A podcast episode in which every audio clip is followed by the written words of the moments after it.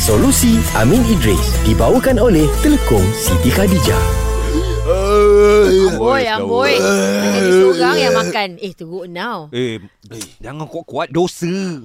Eh kenapa? Sebab aku kenyang. Takkan aku nak sorok. Sebab kalau aku tak tahan, perut boleh jadi kembung nanti dapat penyakit macam mana? Juga, Jom. Ji. Hmm. Ah, macam Nizam ni pun dia kata benda yang sama. Dia suka uh, sendawa kuat-kuat. Ha. Ah, tak dengar aku lagi sendawa.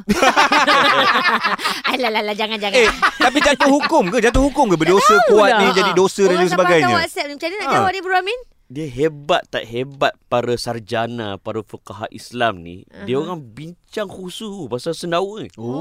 Oh, ya. Sampai ada definisi maksud sendawa. Hmm. Contoh kan uh, dalam kitab Syekh uh, Abu Al-Abbas Ali Al-Fayyumi, dia kata maksud sendawa ni adalah suara beserta angin yang keluar dari mulut disebabkan kekenyangan. Okey. Hmm. Ah, ini boleh rujuk dalam kitab eh dah bunyi dah. Ah, angin, angin, angin, angin. Ini dalam angin, kita kitab kenyang. Al-Misbahul Munir uh, Al-Fayyumi. Okey, uh, dalam kitab At-Tanwir Syarah Al-Jami' As-Saghir, dia kata sendawa ni adalah angin yang keluar dari perut ketika dia penuh ataupun kenyang. Hmm. Ah, okey. Timbul persoalan, apa hukum sendawa di khalayak ramai? Oh, kuat-kuat pula tu. Sendawa terbahak. ha. Dalam satu hadis daripada Ibnu Umar radhiyallahu anhuma diceritakan seorang lelaki dia sendawa di sisi Rasulullah sallallahu alaihi wasallam.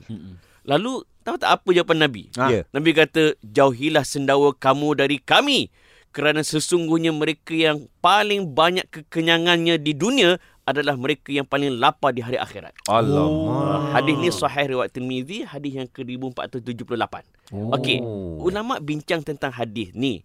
Adakah Nabi marah kerana sendawa ataupun Nabi marah ma, Nabi marah kerana punca Kenyang. sendawa? Okey, Oh. faham. Ah, ataupun dia nak sebut uh, ilah hadis sebab hadis ni. Jadi dalam hadis ni Nabi marah dia sendawa kerana dia makan terlalu kenyang. Oh. Bila terlalu kenyang dia akan mengakibatkan malas, Hmm. tidur banyak, tak Ya. produktif. Faham. Maka sendawa tu yang dilarang. Tapi kalau sendawa memang contohnya AG, angin banyak. Angin, angin, angin, angin, angin. Kan? kan? Lepas tu sekali sendawa dia enam harakat kan. dia, dia tak dia tak boleh kontrol macam Tak, mana tak, ada kan. bau, tak ada bau durian kan? Tak, tak ada bau durian kan. Ah. Bau benda lain kan. kan?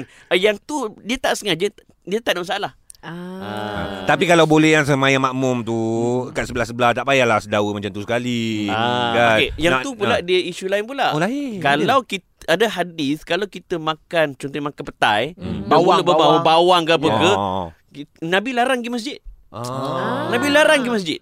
Supaya Ini pula tengah sujud sebelah-sebelah. Angin ngam-ngam lalu kat laluan kita kan. Kepul-kepul Ah. baunya kan. Kalau ada warna tu nampak tu angin. Solusi Amin Idris dibawakan oleh Telekom Siti Khadijah. Ujian menjadi nikmat bila semakin dekat dengan pencipta. Sabar dan solat memberi ketenangan jiwa, kemanisan buat orang-orang yang yakin pada ketentuannya. Siti Khadijah, selesa luaran, tenang dalaman.